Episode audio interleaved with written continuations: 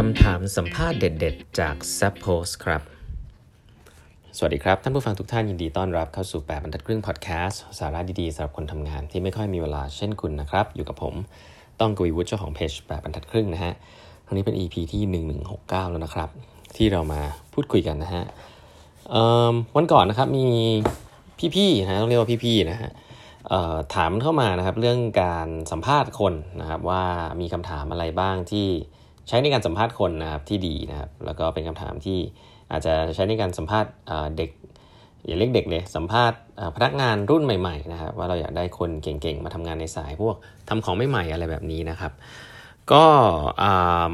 ก็เลยจะนำเซตหนึ่งมาเล่าให้ฟังนะฮะเซตนี้เนี่ยเป็นเซตที่ผมเคยอ่านไว้ แล้วก็ค่อนข้างรู้สึกว่าชัดเจนดีนะครับ อันนี้เป็นของ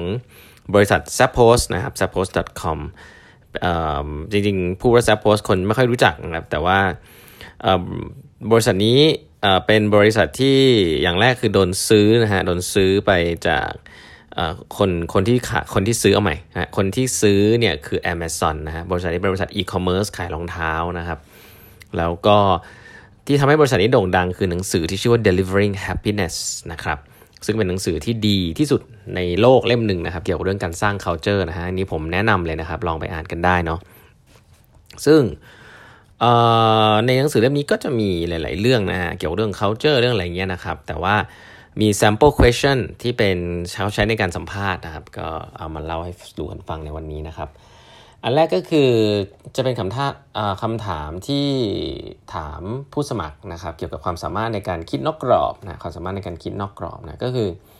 ให้ลองถามนีครับถามว่าอลองยกตัวอย่างในงานเก่าของคุณหน่อยสิที่คุณคิด นอกกรอบนะไงตรงๆอย่างนี้เลยนะครับ คือหลายๆครั้งเนี่ยเวลาเราจะ assess คนว่าคิดนอกกรอบเป็นหรือเปล่าเนี่ยมันต้องถามถึงเขาเรียกว่า behavioral based question คือสิ่งที่ผ่านมาเขาได้เคยทำอะไรมาบ้าง ให้เขาได้คิดแล้วก็เล่าให้เราฟังนะครับคำถามถัดไปก็จะเป็นแล้วอะไรที่เป็นเป็นความผิดพลาดที่ดีที่สุดที่คุณเคยทำมาในงานนะครับ ที่คุณทำแล้วคุณรู้สึกว่าคุณได้เรียนรู้มากที่สุดนะครับ แล้วทำไมมันถึงมันถึงดีที่สุดนะครับ คนที่มีความครีเอทีฟหรือว่าคิดนอกกรอบเนี่ยถ้าให้ดีเนี่ยคือจะต้องมีการ implement แล้วก็ทำสิ่งเหล่านั้นนะครับ ซึ่งถ้าเขาไม่เคยทำอะไรผิดพลาดเลยอะ่ะเขาก็จะไม่มี mistake เลยนะเพราะฉะนั้นเราอยากจะวัดว่าคนคนนี้เก่งเรื่องออสิ่งที่ทำอะไรนอกนอกกรอบหรือเปล่าเนี่ยให้ลองถามเขาดูว่าเขาเคยได้เรียนรู้อะไรจากความผิดพลาดหรือเปล่านะเพราะถ้าเขาไม่มีความผิดพลาดเลย ก็แสดงว่าเป็นคนที่คิดอย่างเดียวไม่ทำนะครับ อีกคำถามก็คืออ ให้ลองถามว่าคุณลองเล่าให้ฟังหน่อยนะครับ เวลาที่คุณรู้ว่ามีปัญหานะครับที่คุณสามารถที่จะแก้ได้โดยที่ไม่ได้เกี่ยวข้องกับงานของคุณนะเหมือนกับคุณไปยุ่นจุนจ้าเรื่องชาวบ้านอะคุณเคยไหมนะคุณเคยไปแก้ปัญหาให้กับคนอื่นไหมที่ไม่ใช่งานตัวเองนะครับ ก็ก็จะสื่อว่าคนคนนี้ไม่ได้มีกรอบในการทำงานว่าจะต้องเป็นงานตัวเองอย่างเดียวนะครับอีกอันนึงก็คือให้ลองถามนะฮะ ว่าคุณคิดว่าคุณมีความคิดสร้างสรรค์มากหรือน้อยกว่าคนอื่นนะครับเพราะอะไรนะให้ให้ยกตัวอย่างให้ฟังหน่อยนะครับ เช่นเดียวกันครับ คนเรามีแนวโน้มที่จะชื่นชมตัวเองอยู่แล้วนะครับ แต่ว่าถ้าคุณถามให้เขายกตัวอย่างว่า เออ ถ้าคุณคิดว่าคุณมีความคิดสร้างสรรค์มากคนอื่นนะช่วยยกตัวอย่างหน่อยสินะครับ อันนี้ก็ก็เป็นเป็นตัวอย่างคำถามที่เหมือนกับเป็นเชิงจิตวิทยานิดนึงนะครับ แล้วก็อาจจะลองถามว่าอย่างนี้ฮะถามว่า ถ้านี่เป็นวันแรกของคุณที่ทำงานที่บริษัทนะครับ แล้วก็คุณเนี่ยได้รับ assignment ว่าจะทำให้การสัมภาษณ์แคนดิเดตสัมภาษณ์ผู้สมัครเนี่ยสนุกสนานขึ้นนะคุณจะทำอะไรบ้างนะครับ เป็นต้นนะครับ อันนี้ก็คือเหมือนกับว่าถามเลยว่าทำยังไงให้สามารถปรับปรุงให้การสัมภาษณ์พนักงาน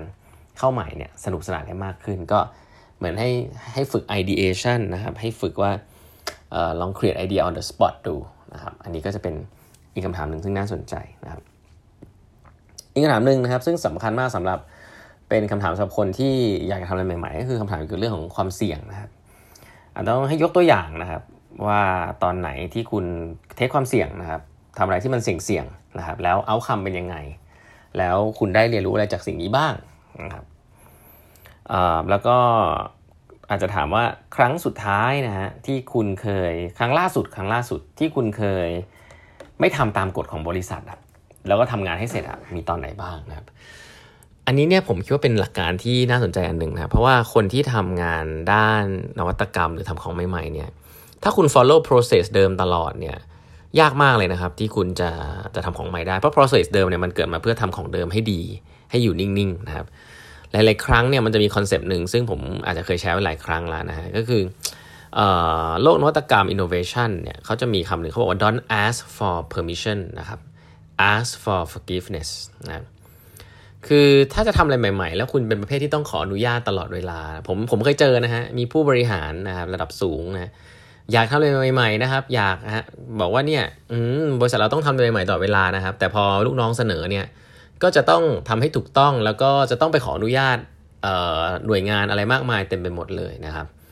ก็คือกลัวนั่นแหละนะก็คือกลัวนั่นแหละแล้วคุณก็รู้อยู่แล้วครับว่าหลาย ๆเรื่องเนี่ยคุณคุณดูทัศนคติของหน่วยงานที่เราไปคุยเนี่ยเขาไม่ท้เขาไม่ให้คุณทำหรอกนะครับ เพราะว่าเขาเขาเขากลัวนะครับว่าอินเซนティブมันไม่อะไรนะครับเขาอยู่นิ่งๆดีอยู่แล้วนะหัวหน้าหลายคนก็เป็นอย่างนี้นะครับ ก็คือว่า เออพูดว่าอยากทำอะไรใหม่ๆ แต่จริงๆ แล้วก็รู้ตัวอยู่แล้วฮะว่า career ของตัวเองเนี่ยถ้ามันนิ่งๆ ไปเรื่อยๆ มันก็เติบโตได้ปะเพราะว่าอยู่ในเลเวลที่ไม่ต้องมาเสี่ยงแล้วแล้วก็ไม่อยากจะเสี่ยงด้วย แต่ถ้าทำอะไรผิดพลาดเนี่ยค่าเขาเจ้าองค์กรมันยังไม่เปลี่ยนเนี่ยก็อาจจะซวยได้เนาะ career ก็จะไม่นิ่ง เพราะฉะนั้นมันเป็นเหมือนกับเป็นอะไรที่เป็นช็อกโกแลตที่เคลือบไว้อะครับว่าอยากจะทำอะไรใหม่ๆ แต่ว่าจริง ๆ แล้วก็ก็ไม่กล้า แล้วก็จะพอมีคนที่นำเสนออะไรสักอย่างหนึ่งก็จะต้องเเหมือนกับไม่กล้าตัดสินใจ แล้วก็เป็นข้ออ้างในการที่ไปถาม คนที่สูงกว่าตัวเองว่าเออทำได้หรือเปล่านะแล้วสุดท้ายถ้าคนที่สูงกว่าตัวเองบอกว่าทำไม่ได้นะก็จะกลับมาบอกลูกน้องว่าเออพี่พยายามแล้วนะแต่ทำไม่ได้อะไรเงี้ยซึ่งคุณรู้อยู่แล้วว่าถ้าไปถามมันก็ไม่ได้ทำอยู่แล้วนะฮะแต่ว่านั่นแหละฮะก็เป็นการเซฟตัวเองนะครับซึ่งจริงๆแล้วหลาย ๆ ครั้งเนี่ยของใหม่มันเกิดจากการ break the rules นะครับจากการที่หัวหน้าปกป้องลูกน้อง take ความเสี่ยงนะครับ แล้วก็ถ้ามันไม่ได้เป็นความเสี่ยงที่มากเกินไปนะครับ ก็ ให้ลองทำดูนะครับ แล้วหัวหน้าก็รับผิดชอบร่วมกัน อะไรแบบนี้เป็นต้น แล้วก็คาดหวังร่วมกันครับ hope ว่ามันจะ work นะครับแล้วหลาย ๆ ครั้งเนี่ยพอมัน work เนี่ยพอไปเล่าให้หัวหน้าของหัวหน้าฟังเนี่ยเขาก็ชอบฮะแต่ขอให้มัน work ก่อนนะครับ แต่บางทีพอมันไม่ work เนี่ย ก็ต้องหาทางมาช่วยกันแก้นะ จะไปสารภาพผิดทีหลังอะไรแบบเนี้ย ซึ่งวิธีคิดนี้ผมคิดว่าเป็นวิธีคิดที่ค่อนข้าง challenge มากสำหรับองค์กรไทย หรือว่าเขาเจอแบบไทยเนาะเพราะว่าเขาเจอเรามันจะเหมือนกับ punish failure นะครับ ต้องขออนุญาตทุกอย่างนะครับ คุณต้องรู้เลยนะฮะว่าการขออนุญาตทุกอย่างเนี่ยของใหม่ไม่เกิดแน่นอนนะครับ อันนี้ในฐานะคุณเป็น innovator นะ แต่ถ้าเกิดในฐานะคุณเป็นคนที่แบบรอให้คนมาขออนุญาตอะงานของคุณมีอยู่แค่นั้น แล้วก็คอมเมนต์งานเนี่ยคุณบอกได้เลยฮะว่าองค์กรคุณลำบากแน่มีคุณนะเพราะฉะนั้นพยายาม encourage นะครับคนให้ทำผิดพลาดได้นะครับหรือบางทีทำบางอย่างที่คุณไม่ต้องรู้ก็ได้นะให้เขาทาไปเลยนะครับไม่ต้องมาขอคุณทุกเรื่องนะครับ สิ่งเหล่านี้แหละ คือจะเป็น culture เล็กๆนะฮะ คือไม่ได้บอกว่าต้องเบรกอะไรมากมายนะ แต่ว่าไม่ใช่ว่าทุกเรื่องจะต้องมาขออนุญาตนะเพราะว่าสิ่งเหล่านี้มันเป็นวงจรอุบาทนะว่าเฮ้ยคนนี้ต้องขออนุญาตแล้วคนที่เป็นหัวหน้าก็รู้สึกว่าตัวเองเนี่ยมีหน้าที่นั้นนะฮะคือต้องมานั่งฟังแล้วก็คอมเมนต์ให้ให้อนุญาตซึ่งจริงๆแล้ว